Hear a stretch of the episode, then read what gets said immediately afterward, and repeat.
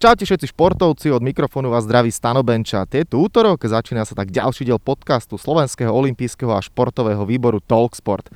Aj ten dnešný bude v znamení opatrení a následkov koronavírusu, no a aj preto ho nahrávame v provizornom štúdiu, teda v Horskom parku. Ak by náhodou poču- bol počuť nejaký šum alebo vtáčiky, tak je to tým, že s mojim hostom sa nachádzame v prírode. No a tým hostom je dlhoročný novinár, niekdajší šéf športovej redakcie agentúry SITA, bývalý zástupca šéf-redaktora v denníku Šport a dnes človek pôsobiaci v športovom svete PR, šedá eminencia asi každej športovej udalosti na Slovensku z pohľadu nás, novinárov, Peter Pašut. Peťo, ahoj. Ahoj, ďakujem za pozvanie. Nachádzame sa teda vonku v prírode, ten dôvod je jasný koronavírus nás sem vyhnal a koronavírus vlastne vyhnal a zrušil všetky, takmer všetky športové podujatia. Začneme tým. No počkaj, momentálne sa hrá už iba jedno. Liga v Bielorusku? Teda Bielorusko a sa sveta šachu. Dobre, tak ja som chcel začať tým, že áno, namiesto toho, že by sme tu rozoberali, čiže počas víkendu sa Liverpool už možno stal anglickým šampiónom, alebo Barcelona unikla Realu, po prípade Real Barcelone. Môžeme skutočne rozoberať výsledky Bieloruskej futbalovej ligy, súťaže v Burundi, Angole, Nikarague či Nikaragui. Niekde sa už hrať bez divákov a iných exotických destináciách. Začnem týmto teda, tak ako ty vnímaš, čo sa deje vo svete športu po zásahu a šírení sa vírusu korony? Ja začnem trošku obšírnejšie možno. Ešte pred pár týždňami, priznám sa, ja som koronavírus považoval za nejakú lokálnu epidémiu, ktorá je v Číne a nevenoval som tomu vôbec pozornosť. Keď sa objavili prvé správy o tom, že ideme prerušovať rôzne súťaže, tak som sa tak pozastavil, že prečo, že v podstate veď sa to Európy a v podstate sveta netýka. Za tých pár týždňov sa tá situácia úplne zmenila. Dnes tu sedíme v tomto síce horskom parku, ale tiež obaja máme rúška šaly na, na sebe a v podstate tá komunikácia vo svete je taká, aká je momentálne. Čiže ja si myslím, že všetky tie rušenia, aj keď sa mi to zdalo predtým, ako zbytočnosť. V súčasnosti, keď vidíme, čo sa deje v Taliansku, čo sa začalo diať v Španielsku a vo Francúzsku, si myslím, že to bolo správne rozhodnutie. Jednoducho svet asi sa potreboval aj zastaviť. Ty si povedal, že nezastavil sa šach. Kde sú majstrovstvá v šachu? V Ekaterinburgu v Rusku. Nie sú to úplne majstrovstvá sveta, je to vyzývací turnaj o účasť na o účasť v zápase z, o titul majstra sveta, ktorý bude na budúci rok. 8 šachistov tam hrá tam Rusi to berú ako veľkú slávnosť a prestížnu, takže ale neviem, či tam, priznám sa, neviem, či sú tam diváci alebo nie, ale už som zachytil na sociálnych sieťach také správy o tom, že sledovanosť tohto podujatia je veľmi vysoká, že extrémne, že celá tá šachová komunita to sleduje a na, ďalší ľudia to začali tiež sledovať. No tak aj pri najhoršom aj tam môžu začať jazdiť na traktore, keď bude najhoršie, ako to podal bieloruský vodca Lukašenko. Ináč to je zvláštne, že Bielorusi zatiaľ ako keby sa nič nedialo, hej, beží tam futbalová liga, beží tam play-off hokejovej ligy, čo je také trošku v tomto svete zvláštne. Dokonca s divákmi. No, dokonca s divákmi, aj keď už teraz uvažujú, že aspoň bez divákov, aby sa niečo, ale celkovo tá, ako povedal Lukašenko, hej, odporúčil svojmu ľudu pite vodku a budete zdraví, možno to zaberá, ale nemyslím si, keďže vidím, že napríklad aj už aj na Slovensku tu máme nejaké prípady a a Taliani tiež popíjajú veľmi radi a bohužiaľ postihlo ich to, čo postihlo. Ja som niekde čítal, že práve že tvrdý alkohol sa nemá piť, ale pivo a víno je dobré. Teda keď niekto chce piť. No, bodaj by to bol recept. No, žiaľ, receptom nebolo ani to, že či, či má niekto dobré švajčiarske hodinky alebo kvalitnú čokoládu, pretože majstrovstvá sveta v hokeji vo Švajčiarsku sú takisto zrušené. Tam to tiež trošku dlhšie trvalo. Váhali, či možno do takej poslednej chvíli zrušiť, nezrušiť vrchol hokejovej sezóny. Ono všetko tomu nasvedčovalo, postupne sa rušili tie juniorské, mládežnícke súťaže, nižšie divízie, ženské, až teda to vyvrcholilo zrušením hokejových majstrovstiev sveta v hokeji. Určite zavládol aj v nás taký smútok, pretože každoročne je to udalosť, ako novinári sa tam stretávame. A... Ja sa ťa opýtam, čo budeš robiť v maji? No, však toto... neviem, budem doma zavretý asi, neviem ale nie. Uh, ono sa to dalo čakať, hej, samozrejme, lebo už keď v podstate v celej Európe s výnimkou naozaj toho Bieloruska sa tá hokejová liga nehrá, v podstate aj KHL je, tuším, do 10. apríla pozastavená, tak uh, proste jednoducho už to nasvedčovalo tomu, že tie majstrovstvá sveta budú zrušené. Medzinárodná hokejová federácia však čakala všetko je o peniazoch a v podstate majstrovstvá sveta sú v podstate jediný taký výnosný podnik, z ktorého potom financuje tie ďalšie šampionáty. Čiže pre ňu bolo jednoduché zrušiť aj túto na Slovensku Spiskej Novej si turnaj prvej kategórie, teda A skupinu prvej kategórie majstrovstiev sveta do 18 rokov, aby som bol presný, ale musela čakať, aby zase neprerobila na tým seniorskom šampionáte, hej, do neho investuje veľké prostriedky, sú tam naviazané marketingové zmluvy, No a čakala na rozhodnutie, kým sa poisťovne vyjadria, že či to môže vôbec zrušiť. Sama od seba by si to netrúfla. Áno, čo to, už si to teda naznačil, že ten ekonomický dopad bude veľký, alebo teda môže znamenať veľký problém do budúcnosti, nielen v hokeji, ale aj pre iné športy. Celkovo, čo to ale znamená pre svetový slovenský hokej? Okrem toho teda, že platí, že posledné majstrovstvá sveta boli na Slovensku. To zatiaľ platí, ako nemyslí si, že to bude platiť aj v budúcnosti. Všeobecne bude asi problém šport, aby sa pozviechal z tejto situácie, ale na to doplatí aj celosvetová ekonomika, doplatí v podstate celá spoločnosť na túto koronavírusovú situáciu. To znamená, že myslím, aj ten hokej a šport sa musia odraziť z toho dna. Otázka je, že ako z toho vykorčulujú, ako sa hovorí, lebo už teraz sa hovorí o tom, že tichosti, tichosti, že pár klubov napríklad aj na Slovensku bude mať problémy finančné. Či to dokážu tí majiteľia utiahnuť, či nebudú musieť teraz dávať do svojho biznisu peniaze a tým pádom sa vzdajú toho hokejového biznisu. Proste v tejto situácii je príliš veľa otáznikov a odpovedať na ne je v tejto chvíli podľa mňa, by, keby som mal nejakú vešteckú guľu, tak by som možno vedel, ale to asi nikto nevie teraz povedať, že čo sa, na, čo sa stane. Dneska som čítal takú analýzu, uh, francúzska futbalová liga momentálne prí, príde o, tuším, že 500 až 600 miliónov eur vďaka tomu, že je teraz pozastavená. Francúzi ju pozastavili dnes, do, nahrávame to v pondelok, povedzme si to, aby ju pozastavili do 15. júna súťaž a proste už teraz v tej takej silnej ekonomike, ako má Francúzsko, už teraz sa tam hovorí, že 5-6 klubov možno zbankrotuje. Čiže naozaj nikto nevie, čo sa stane teraz, čo bude, dnes nikto nevie, čo bude o týždeň, o dva, nie to, čo bude, keď sa napríklad začne, keď sa bavíme, vrátim sa k tomu hokeju, o ďalšej sezóne hokejovej. No tú ďalšiu sezónu mala začínať olympijská kvalifikácia koncom augusta v Bratislave o postup na olympijské hry do Pekingu 2022.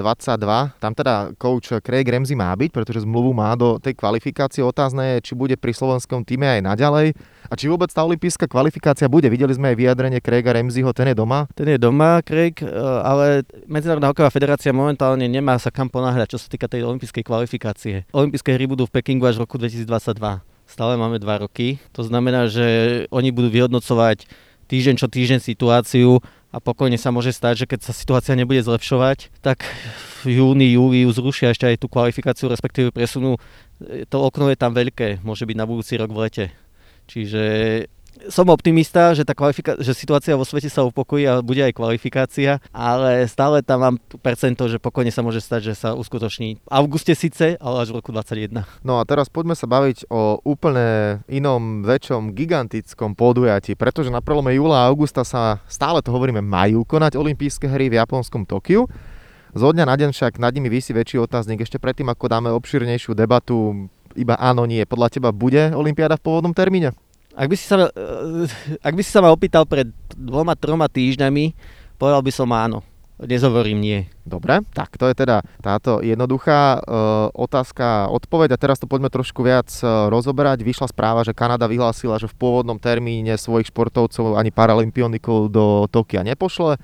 Austrália vyzvala športovcov, aby sa pripravovali na hry v roku 2021. Tých e, správ zo sveta asi bude pribúdať. Eh, máš nejaké informácie o tom, eh, ako to vyzerá u nás eh, na Slovensku?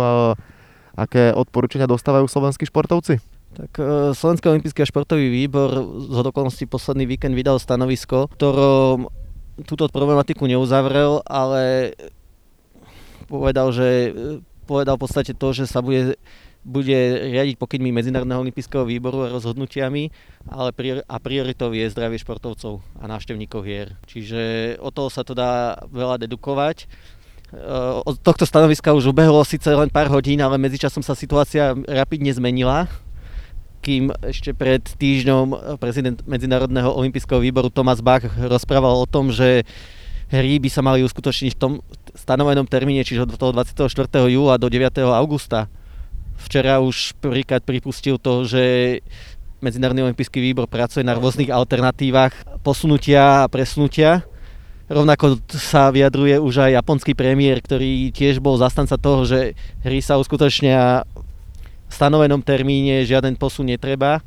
Dnes sa už vyjadruje tak, že pracuje sa na dopadoch, čo by prinieslo nejaké posunutie, presnutie. Stále však hovorí aj Thomas Bach, aj japonský premiér však stále hovoria to, že olympijské hry budú, otázka je kedy a určite ich nezrušia, lebo to by bolo devastujúce pre celé Japonsko. Áno, to som aj ja dneska ráno si, keď som si robil prípravu, čítal, že prezident napríklad Svetovej atletiky Sebastian Coe v liste šéfovi MOV Tomásovi Bachovi odporúčil, nech sa Olympiáda preloží na iný termín.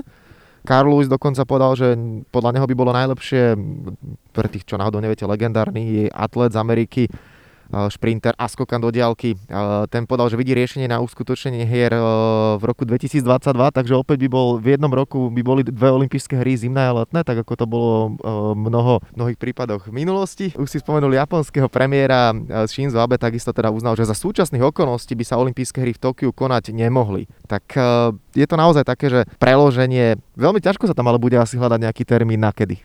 Toto bude veľký, je veľký otáznik a to v podstate majstro, zoberiem to, použijem príklad majstrovstva sveta v hokeji a olympijské hry. Majstrovstva sveta v hokeji sa konajú v dvoch halách plus ďalších dvoch tréningových, čiže v podstate na štyroch miestach verejnosť má prístup len v podstate do hľadisk tých dvoch hál. Olympijské hry sú oveľa gigantickejšie podujatie, Uh, vyše 30 športovísk, olympijská dedina, uh, tlačové strediska, zabukované hotely, jednoducho v tom čase, len taký poviem príklad, v tom čase na prelome júla a augusta mali Japonci rezervovaných 45 tisíc hotelových miest pre návštevníkov a hostí olympijských hier. To je celá logistika, ktorú treba zmeniť a presunúť. A proste jednoducho to nepôjde asi len tak jednoducho, že niekto sa rozhodne, že, zajt, že teda 24. júla sa nezačnú, začnú sa 15. oktobra Jednoducho sa musia presunúť všetky rôzne dopady ekonomické, logistické. Jednoducho to bude... Nechcel by som byť teraz kožitý Japoncov. Uh, myslíš že tam môže nastať taký scenár, ako to bolo v 80. respektíve v 84.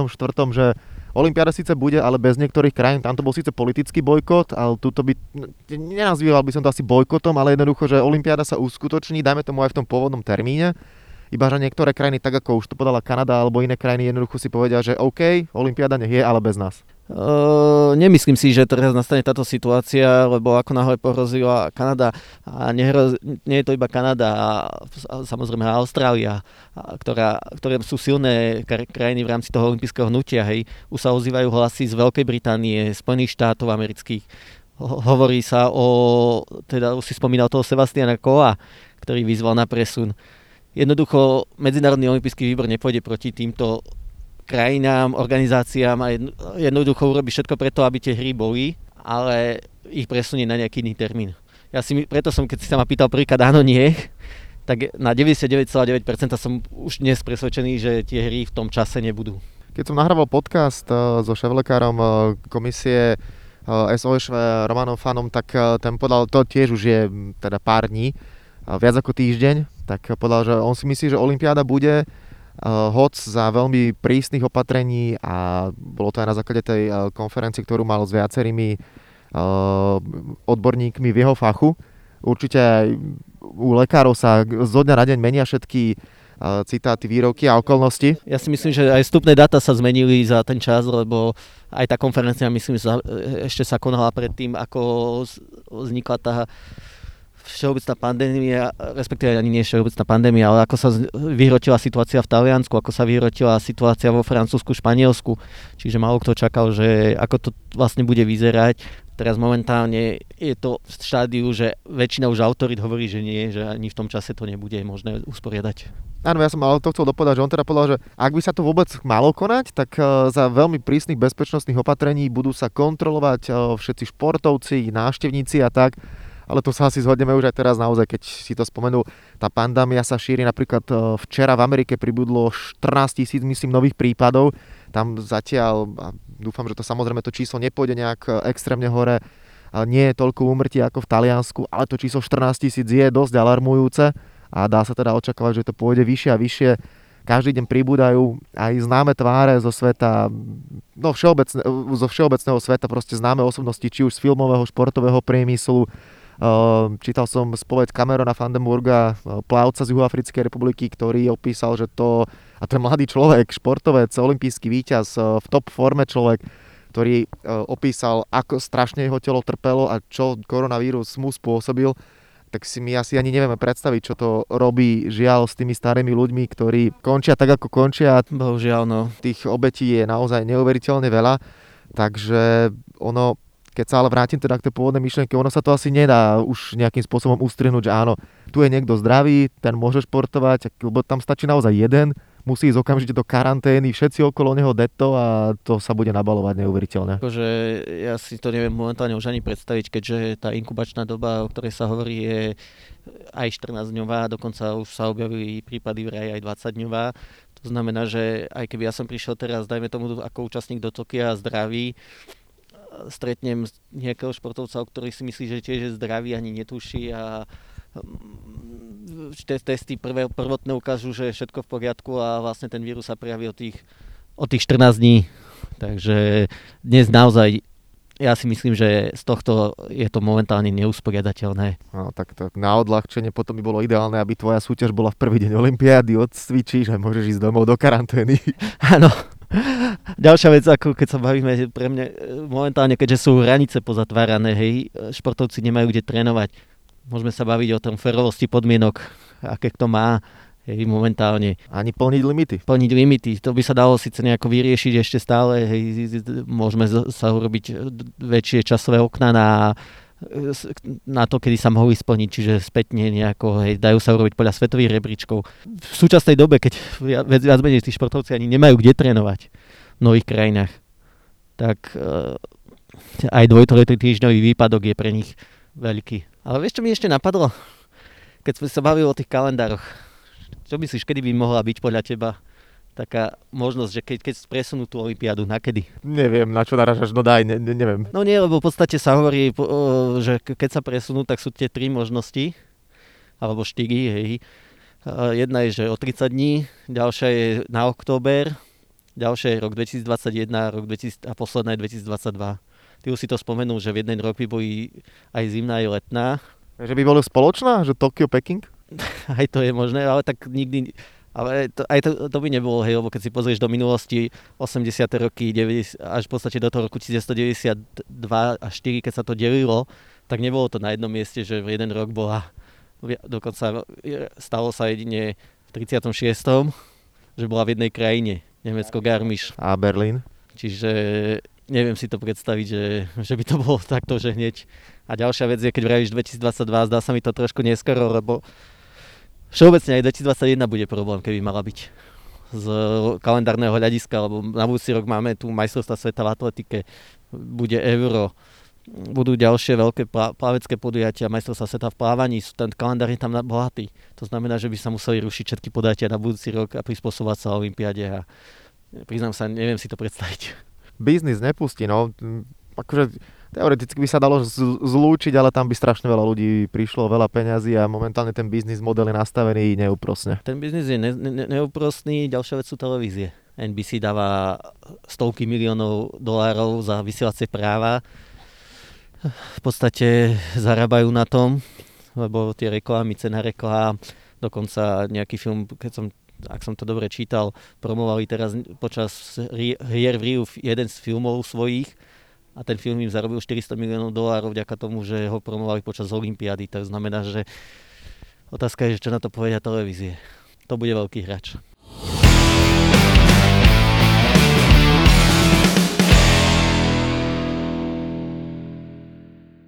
No to áno, tak, uh, tak ako sme už aj na úvod podali toto celé, čo sa deje, možno nás má trošku spomaliť a uvedomiť si, že ten biznis nie je najdôležitejší na svete. Uvidíme, ako sa teda k tomu budú stavať svetové veľmoci. Ale ja sa teda vrátim k tomu, čo som podal na úvod. Som ťa nazval s takou šedou eminenciou slovenskej novinárčiny a tak ja to dovysvetlím. Ty totiž všetko vieš, všade si bol, máš informácie veľmi rýchlo. To znie veľmi zle, to znie veľmi zle, ale keď to takto hovoríš, všade som bol, všetko viem, lebo sami vieme, že to nie je pravda. No nie, tak ale vážne je to tak, že máš obrovský dosah na informácie a môžem o tebe povedať, že si vďaka športu aj precestoval značnú časť sveta. Ty si bol na koľkých olimpiádach? Teraz si ma zaskočil tučím na piatich, ak to dobre teraz tak ktorý narýchlo hlave počítam. 5 olimpiád, množstvo majstrovstiev sveta v hokeji a iných športových akcií, ale keď sa bavíme o tých akciách pod 5 olympijskými kruhmi, máš nejaký top zážitok, na čo nikdy nezabudneš z olimpiád? No, tak tých zážitkov je viacej, ako nedá sa povedať, že top je niektorý, hej, ako nezabudnutelné, pre mňa nezabudnutelné boli otváracia záverečný ceremonia v Londýne. Myslím, tam, sme boli, tam si bol aj ty a v podstate to bola prehliadka súčasnej top svetovej kultúry. Nezabudnutelné boli behy Usaina Bolta, už aj pekingský. Hej, čiže nezabudnutelné, ale z toho zase nepríjemného pohľadu možno trošku, z toho negatívneho boli, bolo hokejový turnaj v Salt Lake City kde skvelý tým sa skladal tak, ako sa skladal počas hier. Hráči prichádzali, odchádzali. Keď už som tam, tak tam bol ten taký nezamudnutelný moment gól Mariana Hosu v zápase s Francúzmi ktorý bol zápas o 13. miesto. Na začiatku hier by nikto nepovedal, že Slovensko bude hrať o 13. miesto s Francúzmi, čiže o predposledné. Ne, nemôžem povedať, že niečo také, že extra, že top.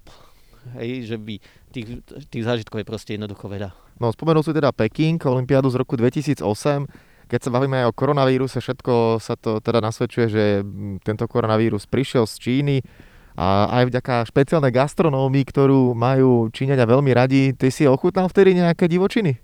Priznám sa, ochutnal som. Dodnes neviem, čo som to jedol. Dodnes neviem, čo som to jedol a to len preto, že v podstate nám sa stalo to, že ja som tam zostával ešte pár dní po skončení olympijských hier a tam sa vytvorila taká partia jedna Slovenka, ktorá študovala v, v tom čase, myslím, že v Michigane alebo niekde v Spojených štátoch masmediálnu komunikáciu. Prišla robiť ako dobrovoľníčku na pretlačové služby, teda v tlačovom stredisku v, myslím, že na boxerskom turnaji. Tam sa skamarátila s takou partiou či, miestných Číňaniek. No a z, z toho sme sa, nejako sme sa dali tiež dokopy a sme proste po skončení hier nás tie Číňanky zobrali na exkurziu po Pekingu, čiže my, my sme mali, spoznali také miesta, na ktoré bežne turisti nechodia, vrátane rôznych hutongov. No a zobrali nás aj do takej, v rámci toho hutongu, do takej reštaurácie miestnej, kde ne, v podstate človek sa po anglicky dohodol iba s nimi. A keď som sa spýtal, že čo jem, tak mi povedali, že toto sú lupienky kvetov, toto je nejaké kuracie meso, a toto ti radšej ani nepreložíme. A dodnes som sa nedozvedel, čo sme to jedli. Ako to chutilo? Chutilo to ochutené meso. Ochutené meso, trošku také morčat, ako keby morčacie, ale čo to bolo, aké to bolo, naozaj neviem. OK, a bolo to teda aspoň uvarené?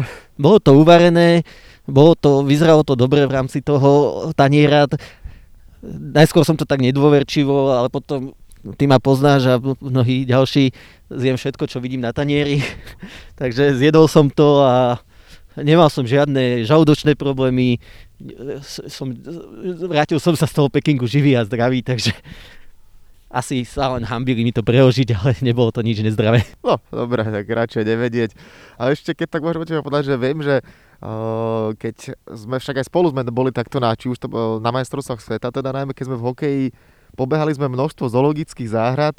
Ktorá je najkrajšia z tvojho pohľadu? To je taká tradícia. V podstate niektorí sa k nám potom pridali. Hlavne sme chodili s jazzvom, teda v novinárskych kruhoch má prezivku jazzva, rovnako vystupuje aj na webovom portáli hokejovom pod, touto, pod týmto nikom, Peťo Jesenský. Tak s ním sme si založili takú tradíciu. Najkrajšia, fú, najkrajšia, ja mám takú trojku najkrajších zoologických záhrad. Uh, top 1 je Viedenská, ale tá, tu sme nastívili aj v roku 2005 počas majstrovstiev sveta, ale tu som videl viackrát medzi časom. Top 2 je Mnichovská, ale v Mnichove, priznám sa, majstrovstva sveta v hokeji som nezažil, tam sme boli na nemeckom pohári. a top 3, top 3 je Zurich. Tam je veľká krásna záhrada tak za mestom, takže to sú asi tri také najkrajšie. A najškarečšie, ktoré sme videli, boli v Moskve a ja som videl aj Pekinskú, Čínsku a tá bola naozaj mreže, mreže, mreže, žiaden výbeh a to bolo zlé. No a ja nikdy nezabudnem na tú Bielorusku, keď sme išli a tam si vybavil vstup na zadarmo, lebo si povedal, že máme tuším depešu od Lukašenka, alebo čo si si to tam vymyslel. Ja už neviem, čo to tam bolo, ale v podstate my, tam sme chceli ísť na delfíny hlavne. Tam sme chceli ísť na delfíny, bolo tam fotenie s delfínmi a my sme, ja som im to presvedčil, že my sme na, teda, že sme ako turisti, alebo teda, že sme prišli ako informovať, teda nie turisti, ale že sme prišli informovať o atmosfére majstrovstiev sveta a o všetkom možnom popri tom. No a nejakým spôsobom sme tam zamýšľali, priznám sa, už si to ani nevybavujem aj toho Lukašenka. Keď sme povedali Lukašenko meno a hokej, tak okamžite spozornili a áno, nech sa páči, zobrali na tú show v Delfíniu, boli sme ako diváci bežní a potom sme sa ešte mysleli, že je v kopec fotiek s delfínmi, keď akože nás tam fotili. Ale myslím, že to, tie už sme si platili. To už si nepamätám, ale viem, že to bol celku zážitok. Ja som teraz bol pred rokom vlastne v Minsku. Chystali sme sa, chystali sme sa aj s pár olimpionikmi súčasnými, že pôjdeme, vravím, že výborná delfínia show. No bohužiaľ sa nám to ten teraz tam nepodarilo dostať.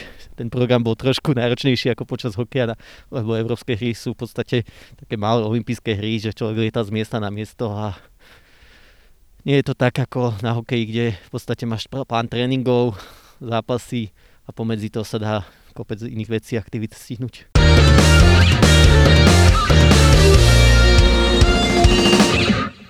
Tak, toľko teda toto rozprávanie, ale k podcastu eh, Talksport patria aj rubriky a budem zvedavý aj na tvoje uh, informácie na otázky, ktoré ti dám. Najskôr, eh, máš nejaký tým obľúbený, komu fandíš?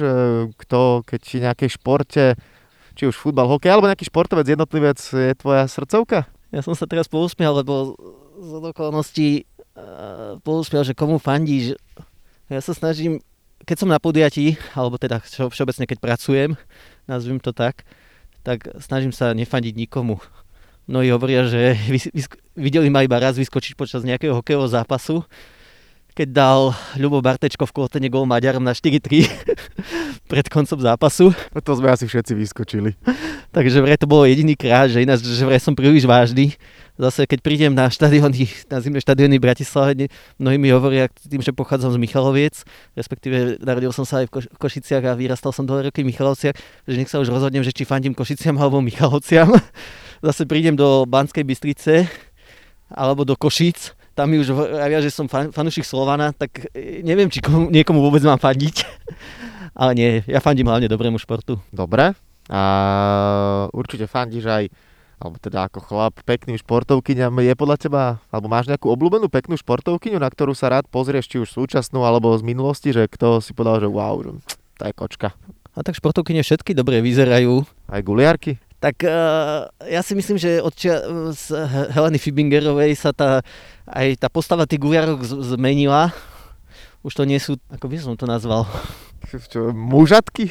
Môžeme to nazvať takto. Takže Valerie Edemsová je síce veľká mohutná, ale tiež ako už vyzerala skôr, tie ženské črty tam bolo krásne vidieť. Takže viem, že všetky športovky sú pekné, ale neviem. Nezamýšľal som sa nad tým ani pohode. No ale na čím sa musíš zamyslieť je to, že mám na teba otázku, kedy si si dal najväčší novinársky vlastný gól? Teraz si ma zaskočil. Novinársky vlastný gól. Ešte keď som robil v agentúre, sa nám stalo párkrát, že... Nie, už viem. Bolo to síce v agentúre. Kráčal som si v Prahe, boli, tuším, že majstrovstva sveta vo vodnom slalome. A ja sa rád prechádzam, však to viete, vedie mnohí, že aj miestna doprava, či už aj tu v Bratislave, ale všeobecne, že proste rád využívam miestnú dopravu.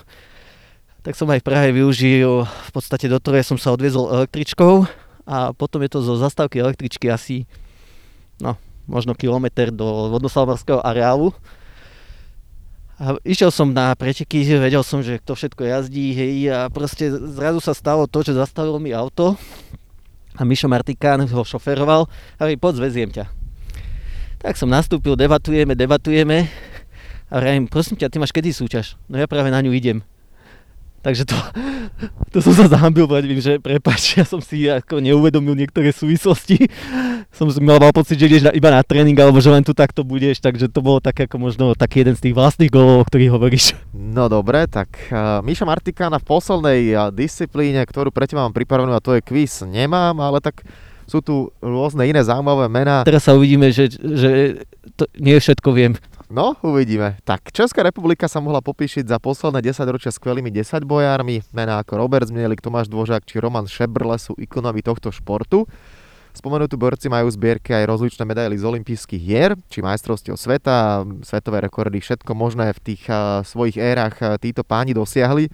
Vieš, ktorá disciplína je posledná v rámci 10 boja? 1500. Dobre, tak to bolo ľahké. A v 7 boji 800 ženská. No, dobre. Máme teraz druhú otázku.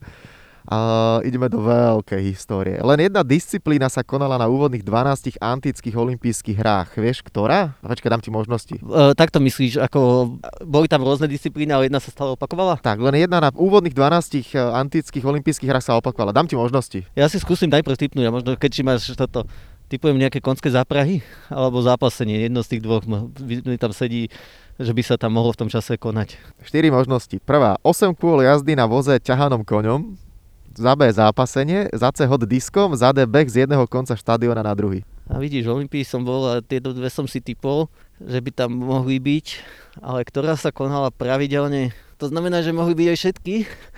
Nie, iba jedna. Jedna, dobre. No, budem iba hádať, ale mnohí znázorňujú typnem si hod diskom, lebo tých diskárov je veľa po svete, aj v antickej Olympii, skúsim to je pravda, že všetko nevieš. Nie je to správna odpoveď. Je to D, beh z jedného konca štádiona na druhý. Bolo to vypočítané na 200 metrov cca. Áno, jeden stadión. Ešte dneska sa dá v priznám sa, bežal som v Olympii jeden stadión. Tak, toľko teda táto disciplína a posledná otázka.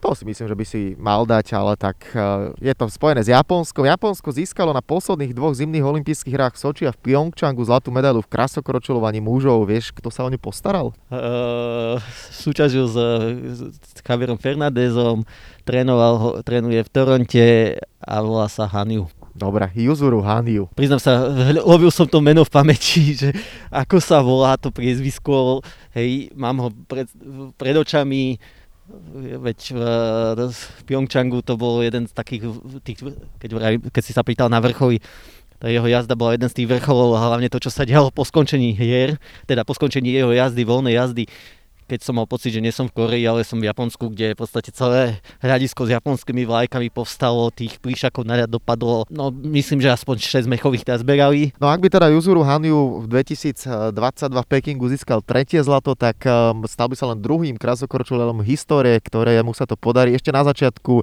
olympizmu sa to podarilo jednému Švédovi.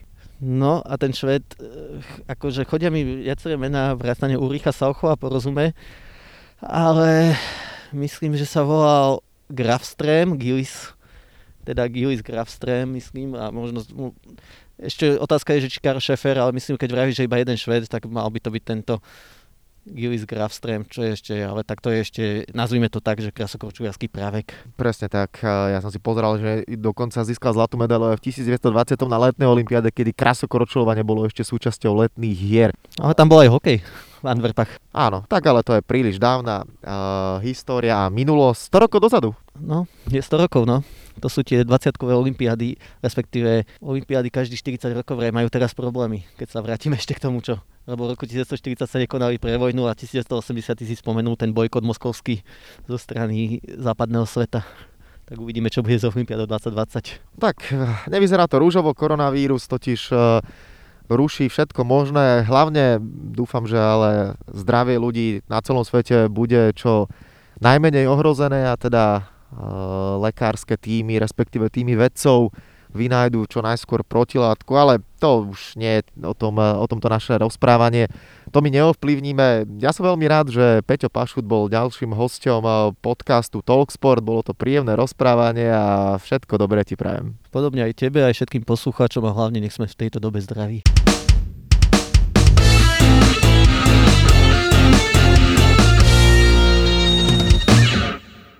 A to je na tentokrát všetko. Dúfam, že sa vám náš podcast Talksport páčil. Prihláste sa na jeho odoberanie vo svojej podcastovej mobilnej aplikácii na platformách Google Podcasty, Apple Podcasty a Spotify. Podcast môžete podporiť tým, že ho odporúčite niekomu z okolia alebo náš podcast ohodnotíte na Apple Podcastoch, veľmi nám to pomôže. Všetky podcasty Talksport, ako aj olympijské podcasty nájdete na stránke www.olympic.sk lomka podcasty. Svoje postrehy, názory na aktuálny podcast mi pokojne napíšte na môj mail stanobencat.gmail.com Vo štvrtok vás znova rád privítam s olympijským podcastom. Volám sa Stanislav Benčat a budem sa na vás tešiť pri ďalšom dieli. Zatiaľ sa majte. Podcast Talksport vám prináša exkluzívny partner Slovenského olympijského a športového výboru, spoločnosť Typos, generálni partneri Toyota a 4F a hlavní partneri Bila, Slovenská sporiteľňa, Kooperativa, Dôvera, Transpetrol a Matador.